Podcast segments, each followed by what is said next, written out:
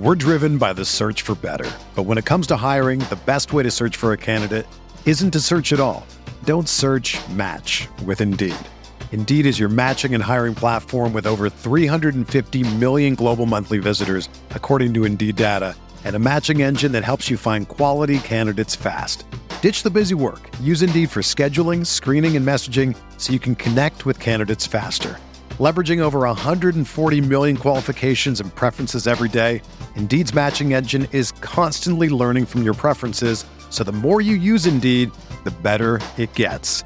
Join more than 3.5 million businesses worldwide that use Indeed to hire great talent fast. And listeners of this show will get a $75 sponsored job credit to get your jobs more visibility at Indeed.com slash BlueWire.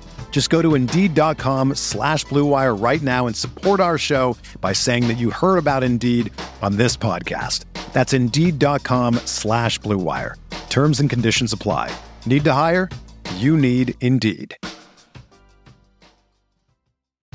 Whether you're a world class athlete or a podcaster like me, we all understand the importance of mental and physical well being and proper recovery for top notch performance. That's why I'm excited that Unifyd Healing is sponsoring this podcast. Unifyd Healing is a new and super innovative global network of wellness centers powered by Energy Enhancement System, or EE System. If you haven't heard of the EE System, you'll want to listen up. This technology promotes wellness, deep relaxation, purification, and rejuvenation.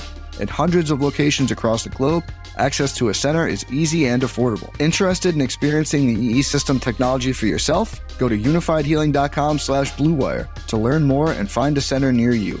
That's U-N-I-F-Y-D healing.com slash bluewire. No material or testimonials on the Unifyd Healing website are intended to be viewed as medical advice or a substitute for professional medical advice, diagnosis, or treatment. Always seek the advice of your physician or other qualified healthcare provider with any questions you may have regarding a medical condition or treatment and before undertaking a new healthcare regimen, including EE system.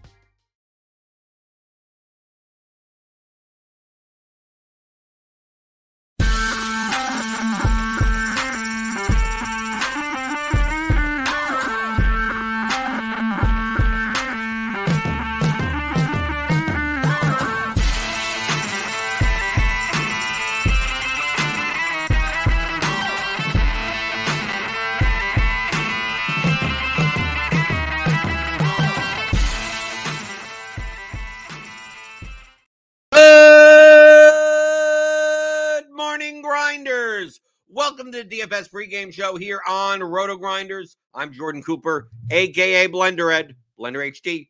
You're gonna follow me on Twitter, and it's Friday, March 31st, the last day of March, and we just got uh, the last. Yesterday was the opening day, Major League Baseball. Did you have a Did you have a good first uh, baseball slate? 11 game slate, main slate yesterday. Was it good for you? Was good for me?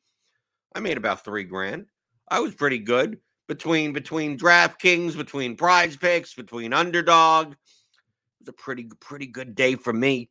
Uh, but but we'll talk about we'll talk about that what what happened yesterday and everything. Uh, not not a big slate today, right? I think five games. Kind of weird, right? Oh, all the games yesterday, nothing today, nothing. Right, five games. Eh, whatever. Uh, if you got any questions, obviously post them in the YouTube chat. Hit that thumbs up button, smash and bang and tap and do whatever you want on the on the on the like button, the subscribe button, the notification bell. Good morning to Wataz, Suki Singh, the early birds, Doug Montgomery, D Fick, Rod Rod, real life pitcher, Bart B, Daniel Hutchins. 10% day. Okay, 10%. 10% profit. Hey, any day of profit is a good day, right? Yesterday, uh, I I I played five lineups yesterday. I'm you, you, I've described my my strategy this season. Not going to be playing really the large field. I'll throw my lineups in the large field. Uh, anyway, I'm playing two quote cash lineups. And those are essentially triple up and quintuple up lineups. So I'm playing a lot of three mans, five mans, triple ups, quintuple ups, and I'm basically trying to play lineups that are probably four or five points lower projected than than optimal, with as much differentiation between my lineup and the lineups that I'm competing against in the three mans and the five mans. And a lot of times uh, these lineups share a lot of players, right? In my opponent's lineups. So I'm just trying to get triple or five, three to five X my buddy with just like a 6v6, a 7v7. Uh, as much as I can uh, when uh, when players are just like highly, highly owned and correlated to each other. That's what I do with two lineups, right? To reduce the variance, right? Because once you once you drop typically four or five points of projection, a lot of those lineups you could you could you, you play a hundred different lineups that kind of look like that. So I choose two of them, and two of them that probably aren't even that correlated to each other. And uh, both of them, both of them actually cashed in the triple ups in the in the some some quintuple ups. Then I played three GPP lineups. The main one in the 121 single entry on DraftKings, which uh, I came in 14th. Right, I had uh, I had the I had the Orioles. I had the Orioles five man stack. I, I typically play just five three lineups. It just makes it easier. Uh, so so I'm not I'm not playing chalky one offs or anything like that. So basically combining two teams together, the Orioles and the Royals, and the Royals didn't do much. Right, Franmil Reyes struck out a bunch of times, uh, so that didn't work. That didn't work out for me. But still, uh, 14th place ain't bad for 500 bucks. Right, McClanahan, Cole, Rutschman, obviously one of the top scorers on the slates. Santander, Urias, Henderson, Mullins, with Bobby Witt at shortstop, and Isbel and Reyes, who are both like barely owned, right? So there, with the two chalky pitchers, I mean, like McClanahan and Cole were the were the combination that was the most chalk. You could see this lineup in the in the large field fifteen dollar one. You could see here how the ownership condenses, and that's kind of the theme of today. But to, to go over, when you're playing single smaller field single entry, the ownership condenses and it condenses on the outsides. Okay. Doesn't condense that much in the middle. You can see here, even with the Baltimore stack, like the ownership of the Baltimore stack between the 121 and the $15 large field wasn't that dramatic, right? Here's small field 15% for Rutschman, 10% in the large field. Santander, 12% in the small field. Actually, was more, a little bit more owned in the 121, 7%. Henderson, 11. Urias, 4. Mullins, 10. Right? Henderson, 15. Urias, 4. Mullins, 14. Right? Not that great of a difference. But on the outskirts, look at the McClanahan, 50% in the small field, 36% in the large field. Cole, 38% in the small field, 32% in the large field. But you'll see at the upper ends and the lower ends, the highest owned stuff is going to be way higher. And the lowest owned stuff is going to be like, instead of being 3% owned, it'll be like 1% owned. In the 120, in a, in a, a contest like the 121 single entry, which has what, 459 entries, right? Compared to, you know, obviously this one has 39,000 entries. And we could see that. I'm going to switch over to my other screen because I downloaded the CSVs of both of these, and they show the ownership. So you could you could you could download. Let's see. Let's go to the entire screen over here. So you could you could download these CSVs. I mean, you could download these lineups, right? You could import them. You could do whatever you want with them. So we see here on, on this on this first screen right here. This is the 121. Okay, over here, I'll scroll over just so they kind of match up a little. Right, this is the this is the large field. So we take a look at the large field ownership. It's like Austin. Let's take a look at the Braves. Austin Riley, 33. Albies, 29. Acuna, 26. Sean Murphy, 21. Matt Olson, 18. Now let's take a look at the 121. Austin Riley was 56% owned. 56 for Riley, 47 for Albies, 40 for Acuna, 40 for Sean Murphy, 29 for Matt Olson. Look how much. I mean, like more than a third. I mean, look, triple more than forty percent of lineups. 40 plus percent of lineups in the 121 on an 11 game slate consisted of at least a three man Brave stack. At least, if not four or five. In the large field, that that that wasn't the case. If you average, if let's say you averaged them out, which is not like the perfect way to do it, but if we averaged out the 121, so we got what? Austin Riley, 56 plus Albies, just like the main five guys, right? Albies 47, Acuna 40, Sean Murphy 40, and Olson 29. That's 212 divided by 5. 42.4. Okay, now let's go to the large field. Riley, 33. Albies, 29. Cunha, 26. John Murphy, 21. Olson, 18. That's 127 divided by 5. 42.4 in the small field in the 121, 25.4 in the large field. Okay? An 11 game slate. It's not like the Braves had like a million point run total. It was it was 4.8, and it's not like it's that dramatic. Were they the best projected team? Yes, they were. They were the best raw projected team on the slate. Minnesota, there's another team that would, for value sakes, was also projected well.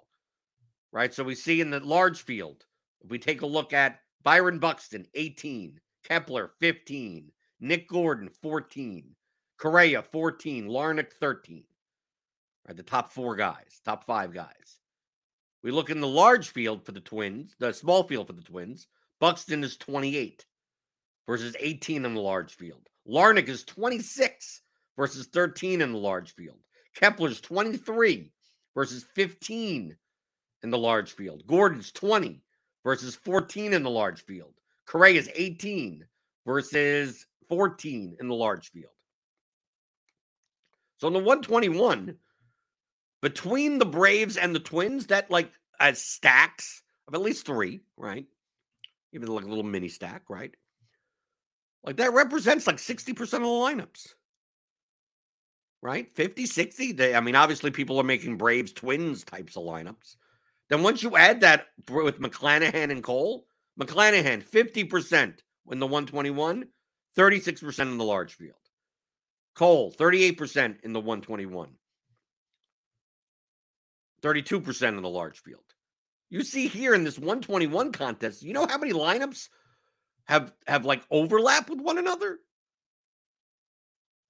I would I would guess a third of the lineups have like like five or six very similar players. Right? It's McClanahan, Cole, and some form of, of Minnesota, the Twins, and Braves. Right? Lineups that have Buxton have Larnach, maybe have Murphy as catcher, right? Have McClanahan, have Cole. Like that, combinatorically, there's so many more lineups that share all the points, like five or six guys together.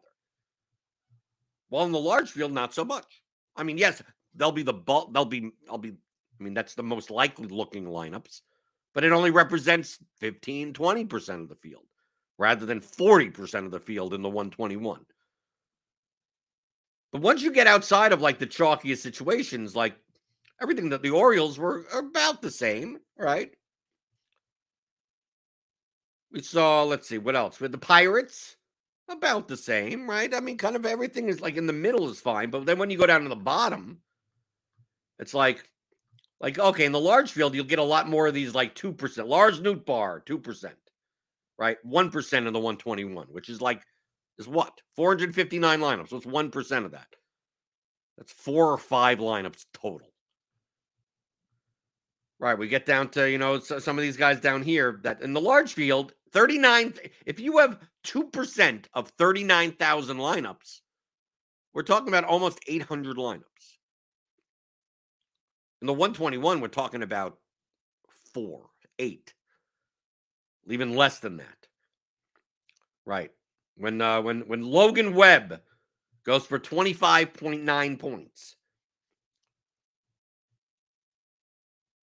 In this large field, he was 1.75% owned, which for like a 40,000 entry contest is like what? About 700 lineups? In the 121, he was what? 0.44% owned. That's what? Two lineups? It's two lineups. That's it. Only two lineups he's in.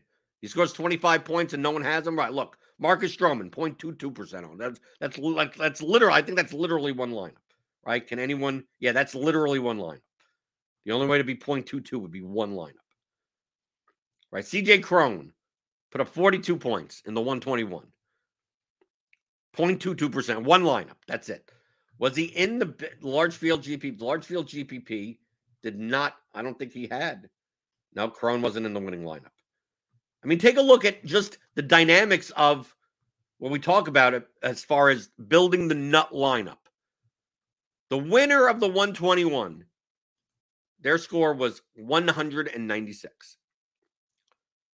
196 doesn't even get in the top. It doesn't even show on this page, right? I would have to scroll down. 196 even would be a tie for 56th place in the large field for who knows, with barely anything, whatever, whatever it pays.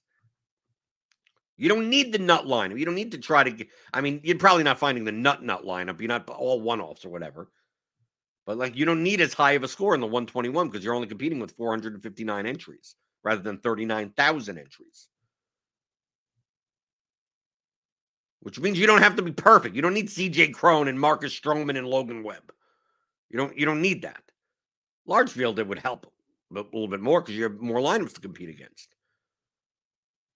But you combine that d- dynamic with the propensity of the field to heavily condense on ownership in a sport, especially at, at hitter,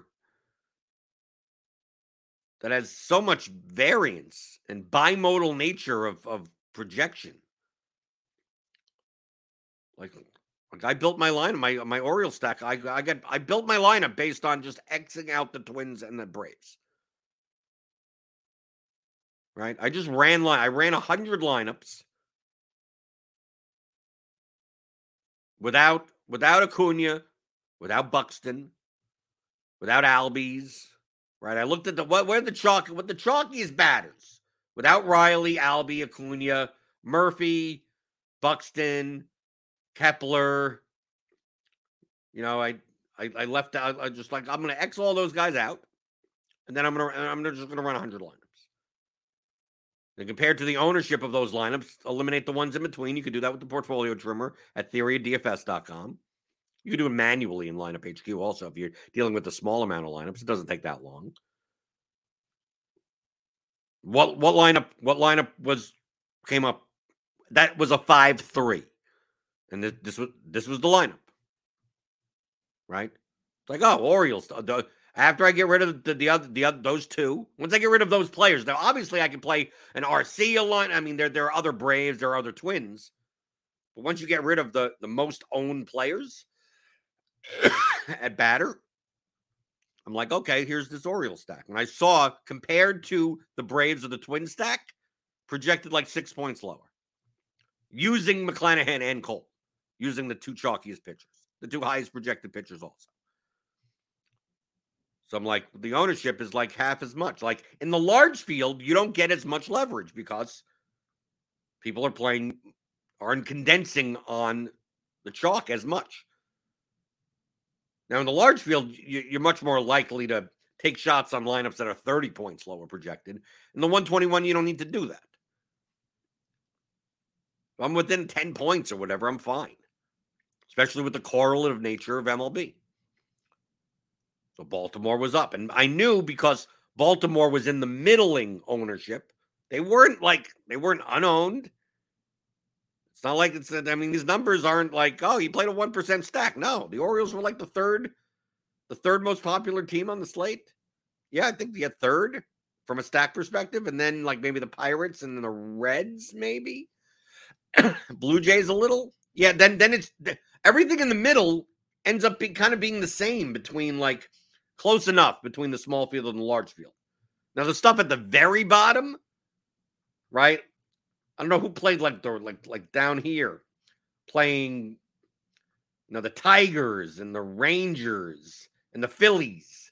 Like the Phillies were barely owned, right? Schwarber, Realmuto. Like in the 121, it's like less than one percent. But in the large field, you'll you'll see two percent. You'll see some of this stuff, right? You'll see. You'll see. I mean, I'm taking a look. Like Goldschmidt, Arenado, two percent. Whereas Goldschmidt, Goldschmidt's one percent in the 121.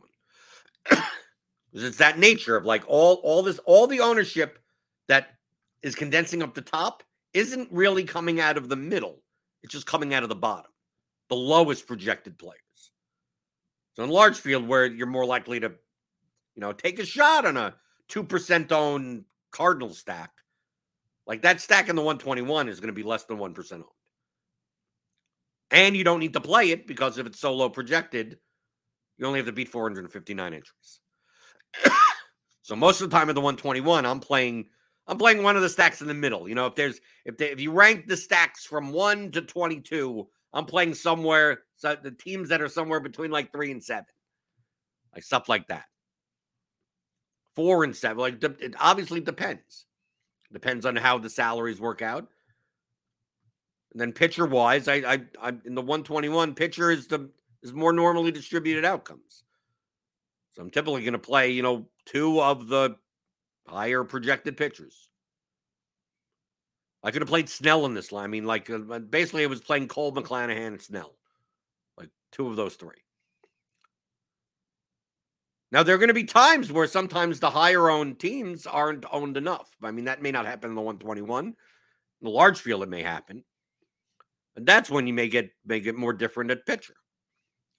But I'm much more willing to trust, you know, median projections when it comes to pitcher than when it comes to batters because they don't they, they, they don't hit medians. They're bimodal nature of their projection. So that's why I wanted to show this. Like that's why I say that the 121 single entry is the softest GPP on DraftKings. Is the softest one. Now it's $121 to enter. Uh, but why is that? Why is it so? Why am I explaining this this nature? I, it's Going back to the episode, where does the money come from? Go back to that episode. Go back to the one about GPP equity dynamics or equity distribution, whatever I did a couple of months ago. Where does the money come from? The money comes from bad lineups, negative EV lineups. What are negative EV lineups? What what are the two main characteristics of negative EV lineups? lineups that are either too high owned or too low projected. One of the two. Okay. So when you play large field GPPs, a lot of times a lot of a lot of your equity comes from the low projected lineups. People that are playing. I mean, baseball, it's hard. It's a little bit harder to do. But obviously, remember, correlation boosts the projection in a way of your lineup. I saw a tweet yesterday. Someone, the sports uh, underscore projections tweeted out he looked at the the, the main GPP. 30, 30, I think 31, 32% of all entries in the large field GPP did not contain a stack. Did not contain a stack of players. Just people playing twosies and onesies and 30%, a third of the lineups. You know how much projection in theory you're giving up? by not correlating in MLB, especially on a larger slate? A ton. An absolute ton. Now, in the 121, that's probably not the case. Probably 121, you're not going to get many of those style of bad lineups. You'll get some cat people throw in their cash lineup and throw, you know, the eight one off cash type of lineups. And then, yeah, sure. Thank you. Thank you for ceding ceding your equity to me. Thank you. You see, I'm not ceding min cash equity, but you're ceding like win equity to me or to the to the good lineups. But the thing that you see way often in in the 121 compared to the the large field is that a lot of people are playing are just way too high owned. I mean, like way. Imagine playing McClanahan Cole. imagine playing McClanahan Cole. I'm, I'm maybe I could go to yesterday's slate. There, there was a way to make a five-three like Braves Twins lineup with McClanahan Cole, where you were playing, you were playing Buxton and Acuna, right? Because the, the pricing was pretty soft. Like you play like Larnach in the outfield, and you can play Albies and and Murphy. Like there was a way to put it all together.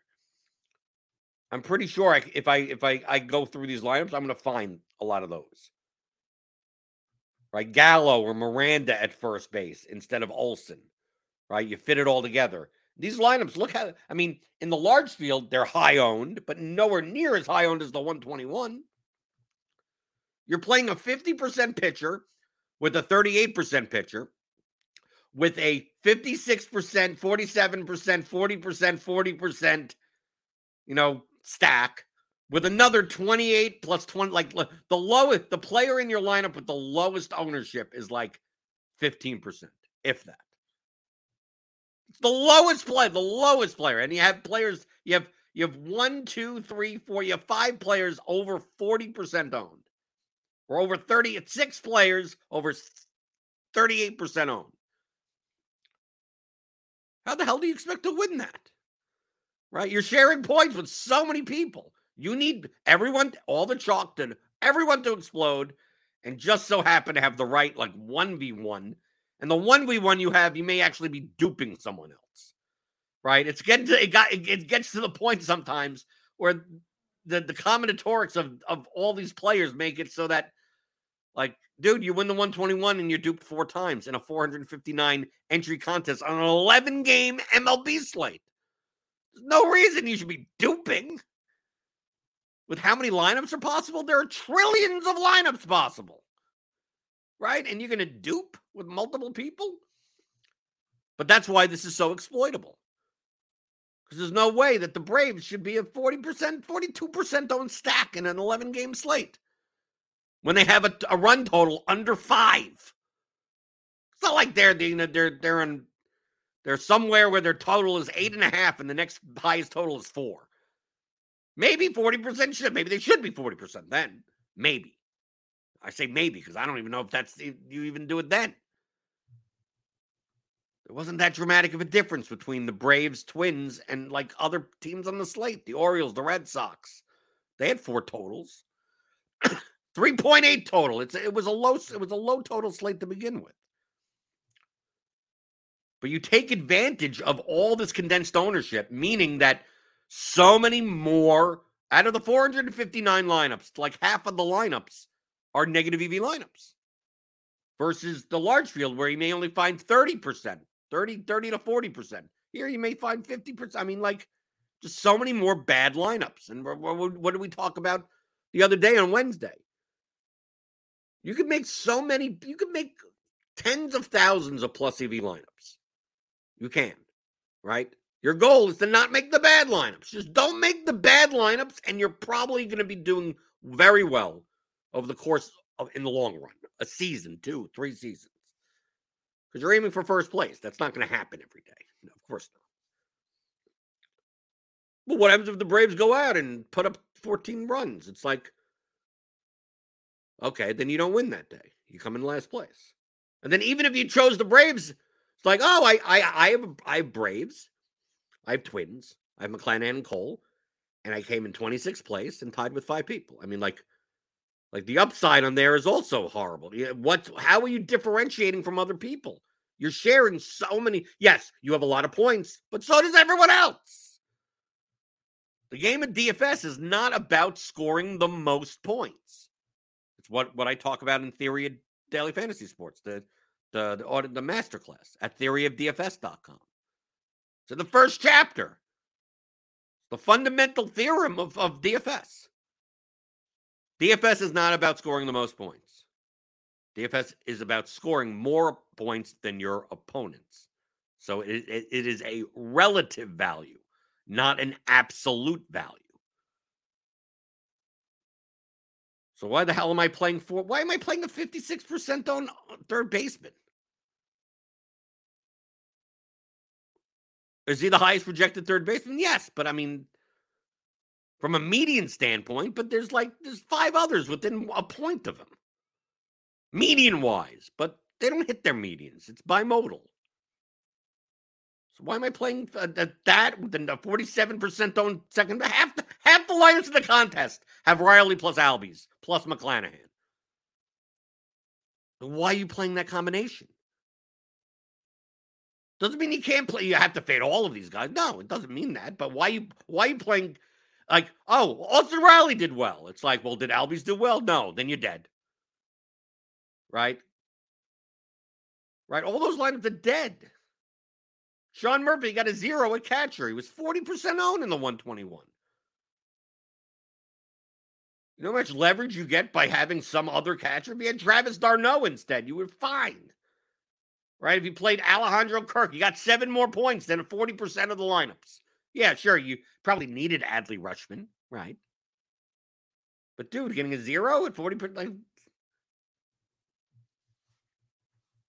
you're ceding so much equity by playing similar combinations of line of players, especially when there's so few entries in the contest. 459 entries. So this is why I say that in smaller field single entry contests, I am more contrarian. Large field contests, I mean, I'm contrarian also, building lineups that fit around each other, but the ownership doesn't condense as much. I could play, yeah, you could you could play a Brave stack, play a Brave stack in the large field GPP, but you, you get really different. You're not playing McClanahan, you're not playing Buxton as a one-off, you're not you can get different enough. And then the Braves go nuts. You have multiple pieces in your lineup that aren't being shared by other Brave stacks as much right? You have Marcus Stroman in your lineup, and you had uh, uh, whoever. You had CJ Cron, and you had Rockies. Like, dude, that's all you need. The five man Braves stack would be fine. But all those other players in your lineup are really dragging your projection down, which means I need a bigger payday in order for that to be worth it. Right? Which you could get in the large field, but you necessarily can get in the 121 5K to first. It's a flatter payout structure. So I'm less likely to go completely off the board in the 121, but I'm more likely to be more contrarian. Meaning I'm more likely to like look, take a look at my lineup. My lineup, my, my lineup, I mean, essentially I faded the twins and faded the Braves. And look how much ownership is on all those on those players. It's like there and then build whatever I want. At that point, I could build whatever I want. That's contrarian because half the lineups have Braves and Twins. Doesn't seem that contrarian. Well, I'm playing. What made you play Kyle Isbel? It's like he's 2,300 and he fit in the lineup. Because obviously, if I'm not playing Correa, right? I'm not playing, I didn't play Gunnar Henderson at the shortstop position. It's like, well, I needed a shortstop we take a look, like Oneil Cruz, maybe didn't. Maybe I could have played Cruz, uh, Suwinski. I could play Pirates in this lineup. And I saw, I and I saw when I ran lineups that I got Orioles, Pirates lineups also. I did play. I, I, I did play Pirates in another. I, I, one of my three lineups. I had a Pirate stack or Pirates three man. I think it was a blue. I think it was a Blue Jays five man, Pirates three man. I mean, I'd probably go back and probably see the three lineups that I played. Like, let me stop the screen. Let me go back to here. Because I have this up, right? Because I played three lineups, right? The other two lineups I played in like the $25 single entry, the $12 single entry, the $5 knuckleball, the $4 20 max, and then I throw all three lineups into the $15 large field. So you can see here. So, like the other lineup I played was, yeah, yeah, this is exactly what I, right. Snell Cole, then the Toronto five man, then Cruz Reynolds and uh, CSN.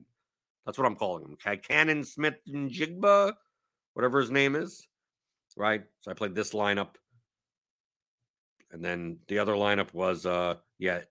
This is the lineup I did play the twins, but with the Reds. then when I played the twins, I, I had Michael Taylor in here.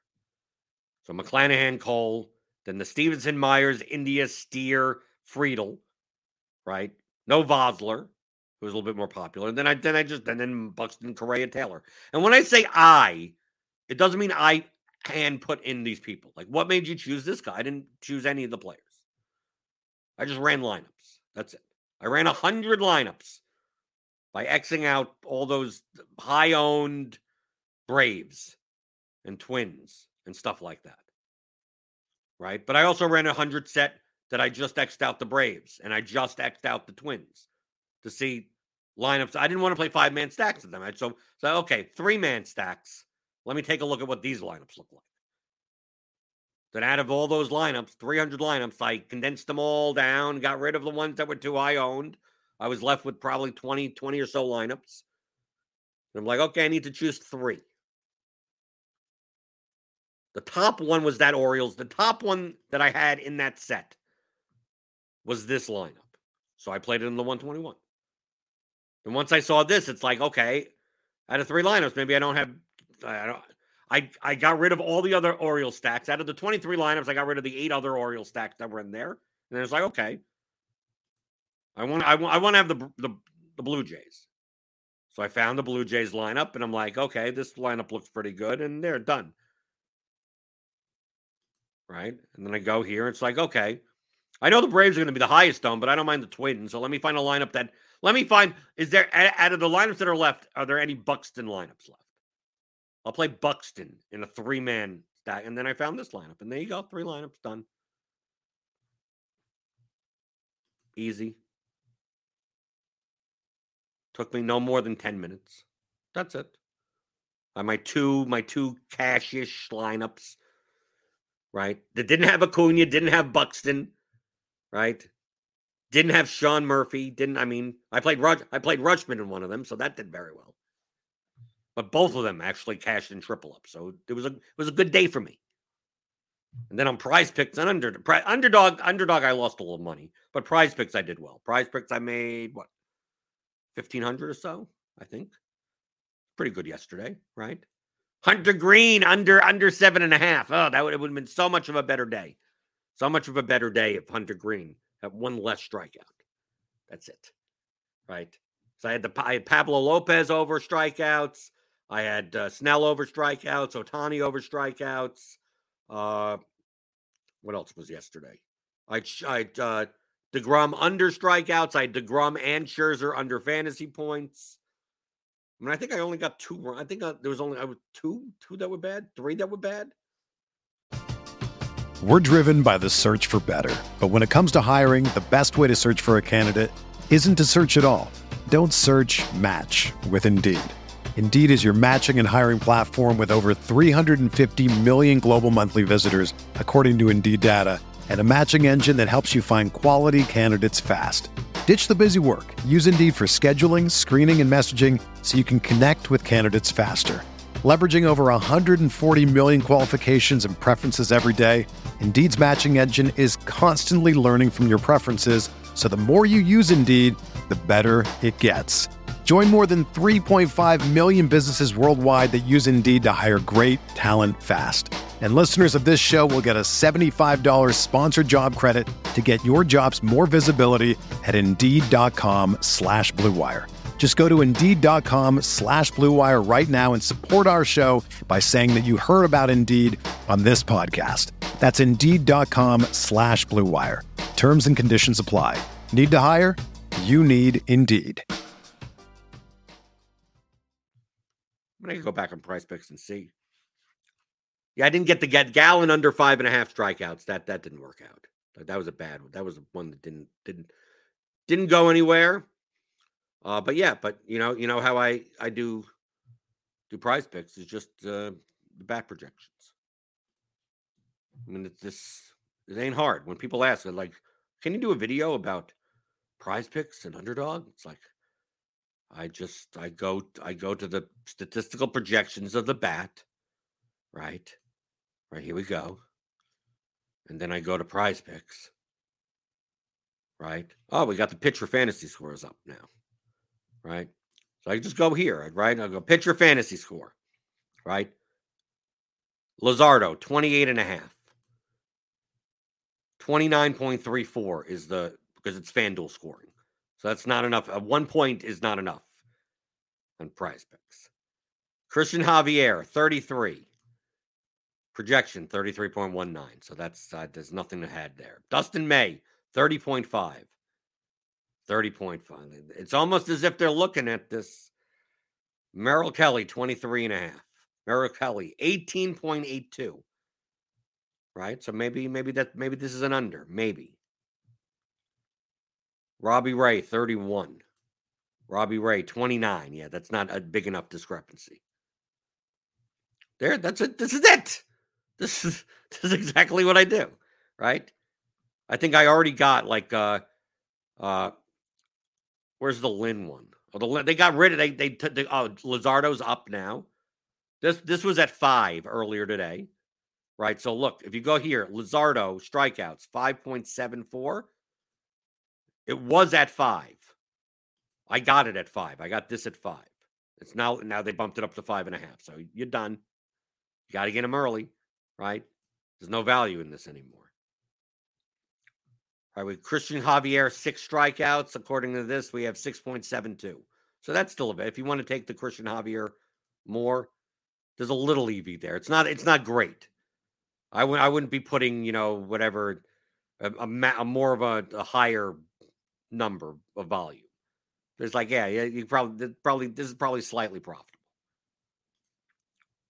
right? They had. Do they still have it up? No, they took this down. They had Nick Martinez. I got Nick Martinez over one and a half earned runs. It's no longer even up on PrizePicks. But if you look at the standard, proje- the bat projections, his earn runs 2.79. Right. So his line really should be two or two and a half. They they posted it at one and a half. So I I I combined it with a bunch of other stuff.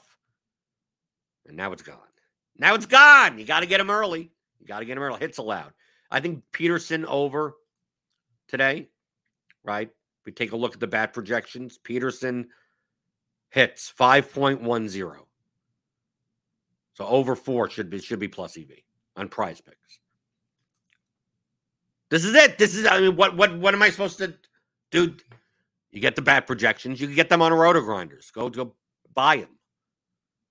It's like what, 300 bucks for the entire year or something? I mean, like it's stupid, stupidly low cost. You're going to be using it for your DFS play, right? You're using it for your DFS lineups. You're playing almost every day.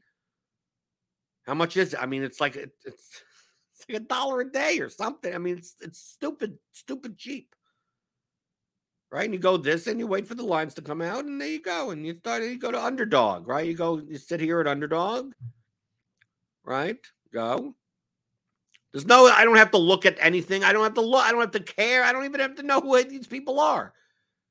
Here's a table. Go to the site and compare it. You need to here. See, Luzardo, they still have it five strikeouts on, on underdog, not five and a half. So higher. There, there's there, there's one. Right. Lynn, they have down at five and a half. I got Lynn at six.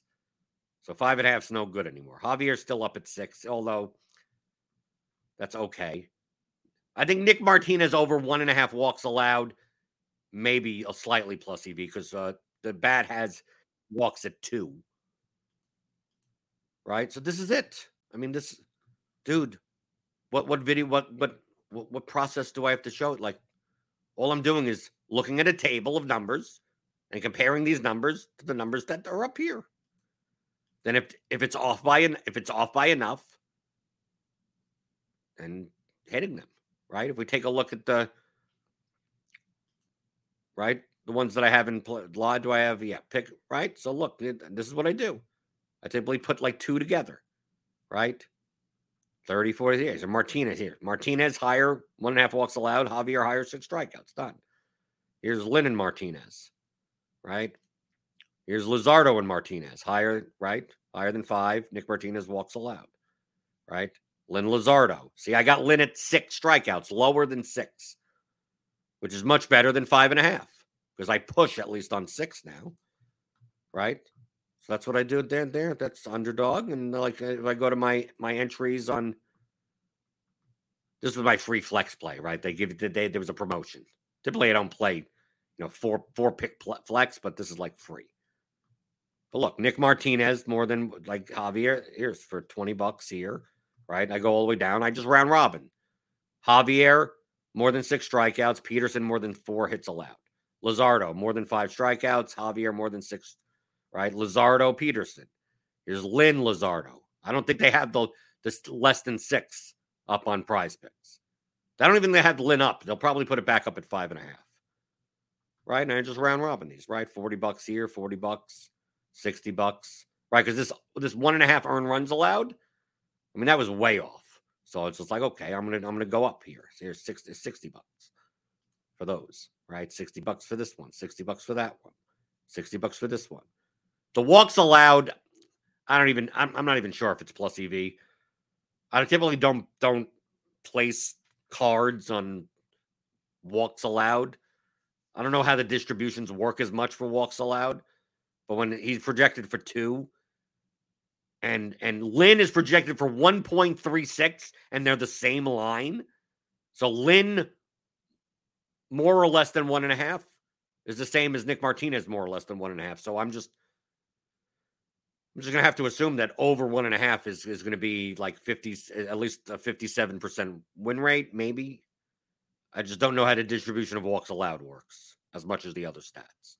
So that's why it's like 20, not uh, 20 bucks on these. Right. So I, I round robin them. So like I don't need all of them. To, I mean, dude, I have one, two, three, I have six. If four out of the six, right? Four out of the six, like win, like I I profit. Five is a good profit. Six is great. If three out of six come through, I have a small loss. Right. So I, I am not I don't I'm not doing these six pick flexes where I need to get like, oh well, you get 25 times the money. It's like, well, I'm looking to take advantage of the bad numbers, so I want to I want to reduce my variance. From an EV standpoint, you could do either thing. It's just a matter of I don't I don't mind sacrificing a slightly bit of EV to uh, reduce my variance so heavily so that my swings aren't that wide. But this is it. I mean, this is a, what what what what what other thing do you need for for for for prop betting? Get get statistical projections Either you're making them yourself, but I don't know how to make projections. Then get get the best model in in all of in all of fantasy baseball, which is Derek Carty's the bat. And there you have it. It updates every five minutes. So lineups change and weather changes. Things may go slightly up or down. And then hit the numbers as early as you can before they move, right? We go back to Lynn, like Lynn strikeouts isn't even up. I don't think uh, now that that's back up five and a half. See, there you go. I got it at under six. So when he throws six strikeouts and you have the under, you lose and I push. Doesn't sound like that big of a deal, but you add that up over, you know, if you're doing, you know, six to 10 or whatever every day, and on average, like half a time a day, you get a push versus a loss or a win versus a push over the course of an entire season. That, I mean, that that's where like so much of your profit comes from. I got the better number, so I have a 12% ROI over the course of the season, and you end up with a 2% ROI. Right? Oh, it's still profitable, but I mean, you've gotten rid of all that profit of all the times that you lost instead of won because you didn't get the best number. Anything in the YouTube chat before we get out of here?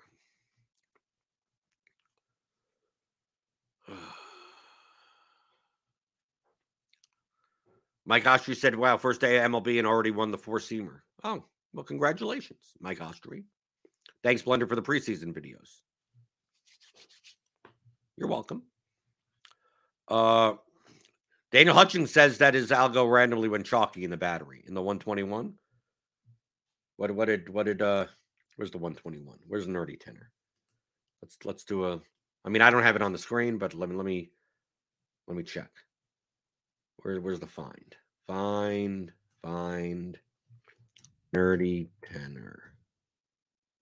What a nerdy tenor. Oh, ugh. dude. How the fuck do you play this?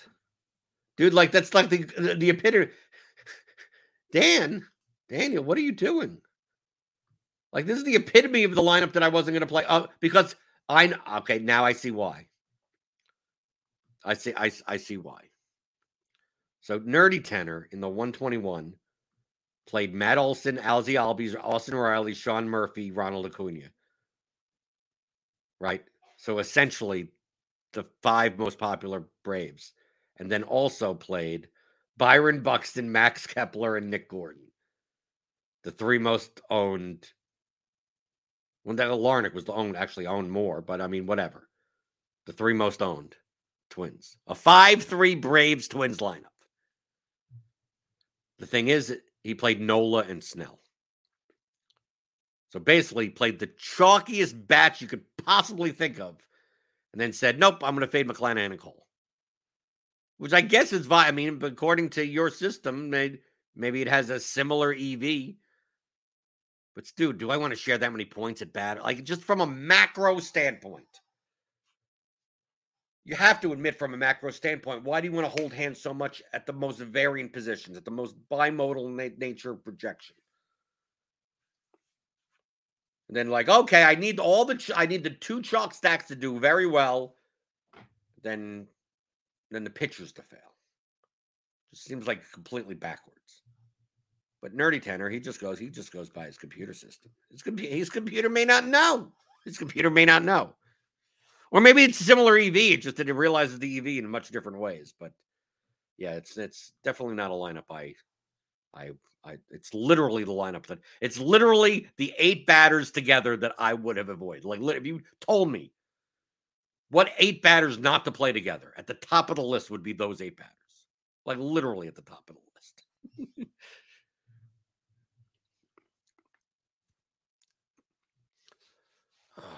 Mark Mabalot says, How crazy do we have to get in a DK 20 max? Is enough to fade chalk just one place, whether one of the pitchers are primary stack to take it down? Sure. You should go, you should go back to Wednesday, Wednesday show. You could build for for yesterday 70,000 plus EV line. I mean, like you're overthinking it. When in doubt, you're overthinking it. You're over, I mean, for MLB DFS, whatever you're thinking about, even everyone that's watching the show now that's heard me say that multiple times, if you're out there and listening and you can hear my voice, you are overcomplicating MLB DFS by at least five times. By at least. Of the people that are currently watching and have watched 100 of my shows, you're still making it too complex. I built my lineups yesterday and it took me 10 minutes only because I was organizing. Well, I, I was, uh, or it was my first day of going through for my, for my cash, my two triple up lineups. But my, uh, my, my GPP lineups, the three lineups that I played in GPP and the one, the 121 lineup that I played with the Orioles, I could have made in, if I did it fast enough, maybe 20 seconds. Maybe. Right? It's more of the fact of LineupHQ has to generate like 100 lineups each time. So I'm wait I'm sitting there waiting. If it wasn't for that waiting period, yeah, it would be like 20 seconds. Right? I trim I trim I trim all the lineups. And then what, what that was the top one. That was it. That's the one. That's my 121 lineup. Now it's a matter of choosing the other two lineups. And I could have chose any one of the 300 lineups that I had in there. I could have.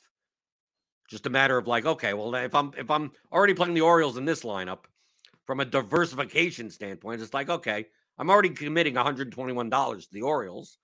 So I'm not going to play Orioles in the other two lineups. So I got rid of the Orioles lineup. So it's just a matter of which which do I choose? You can play lineups that are projected if you're stacking 20 points lower than other lineups in baseball. When in doubt, from a macro standpoint, batters, hot, chalky batters are typically overowned, and chalky pitchers sometimes are actually underowned.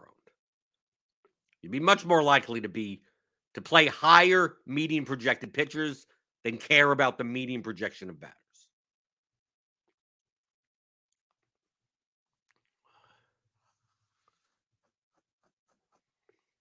Jenna Sandy asks, I remember someone saying if you're going to play against the highest owned pitchers, you have to do it every slate. Jordan, is that true? No. I don't even understand. Why would you have to do that every slate? You don't have to.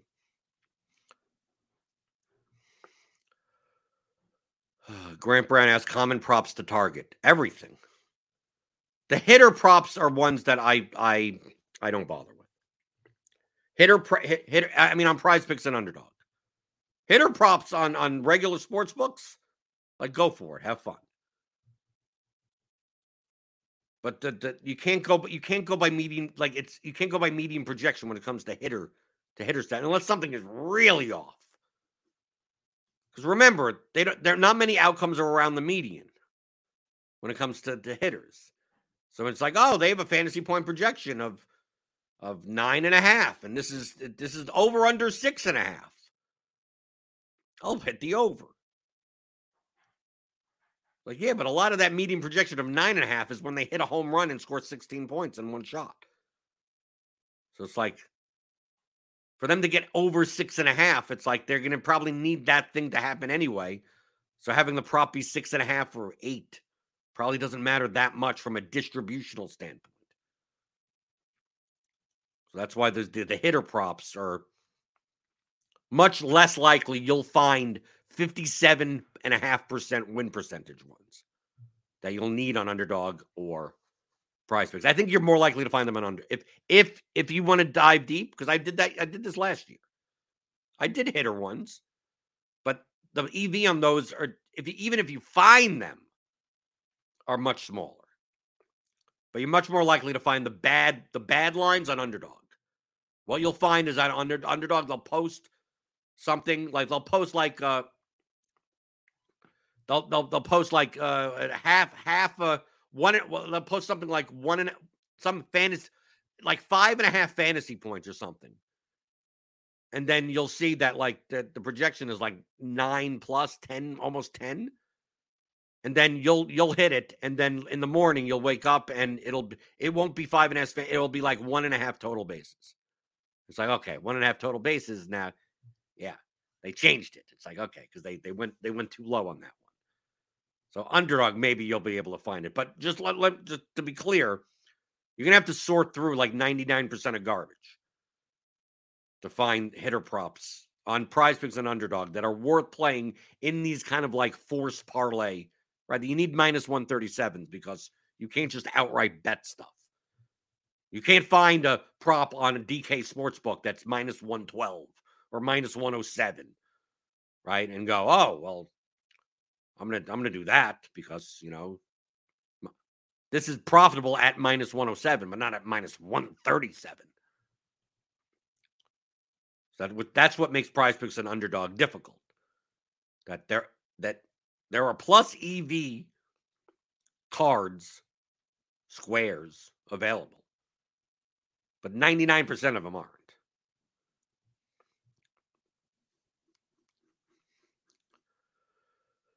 Mike Ostry says, thanks, Blender. My favorite advice was just don't build bad lineups. Seriously, though, very important when dealing with MLB variants for long term success. Yes. And Daniel Hutchings, Nerdy Tenor, says, I put in $30,000 of volume. I can't check them all, which I agree with. I've, I've done that plenty of times. I've, you know, I played 50, 100 lineups in large field, 150 sometimes. Some people look and it's like, I looked at a couple of your lineups. Don't, you think these are a little too chalky? Or I looked at a couple of your lineups, and boy, you play all these one percent owned guys, and your your projection is way too low. Like, why'd you play those lineups? And a lot of times it's well, I was building a lot of lineups, and sometimes that's the cost of doing business. That can't check them all, right? It's like ah, or sometimes you're rushed. Sometimes it's seven oh two. I'm on my last run and I'm I'm cutting this down. It's like ah, okay, whatever's here, whatever's in the top top 60, 60 slots on the CSV out of eight. I, I I'm at 87 and I don't have time. So I just need 60. So I'll just take the top 60. And who knows? And some minus EV lineups could show up in them. But most of them will be good. Most of them will be fine. Mike Ostry also says the stolen base props might be solid while things adjust. Yes. I mean, that's on that's normal, normal sports, normal sports betting, which just got passed here in Kentucky yesterday. And the governor this morning has has signed it into law. So there will be I will be able to, to sports bet in the in the state of Kentucky uh, shortly. Maybe I mean probably not till the end of the year, probably. Maybe not even until next year. I don't know. They have to set everything up. I mean, it's just a law at this point. So they have to. They, it's going to be in person with the racetrack. Like it's all horse. This whole state is all controlled by the horse racing, Churchill Downs and stuff. So they still got to st- start. Like, oh, well, I can walk into Churchill Downs and place a bet. It's like no, there's no sports book in there yet. Right? They're going to partner with DraftKings, FanDuel, and everyone. You know, so who knows? It may not be till next year.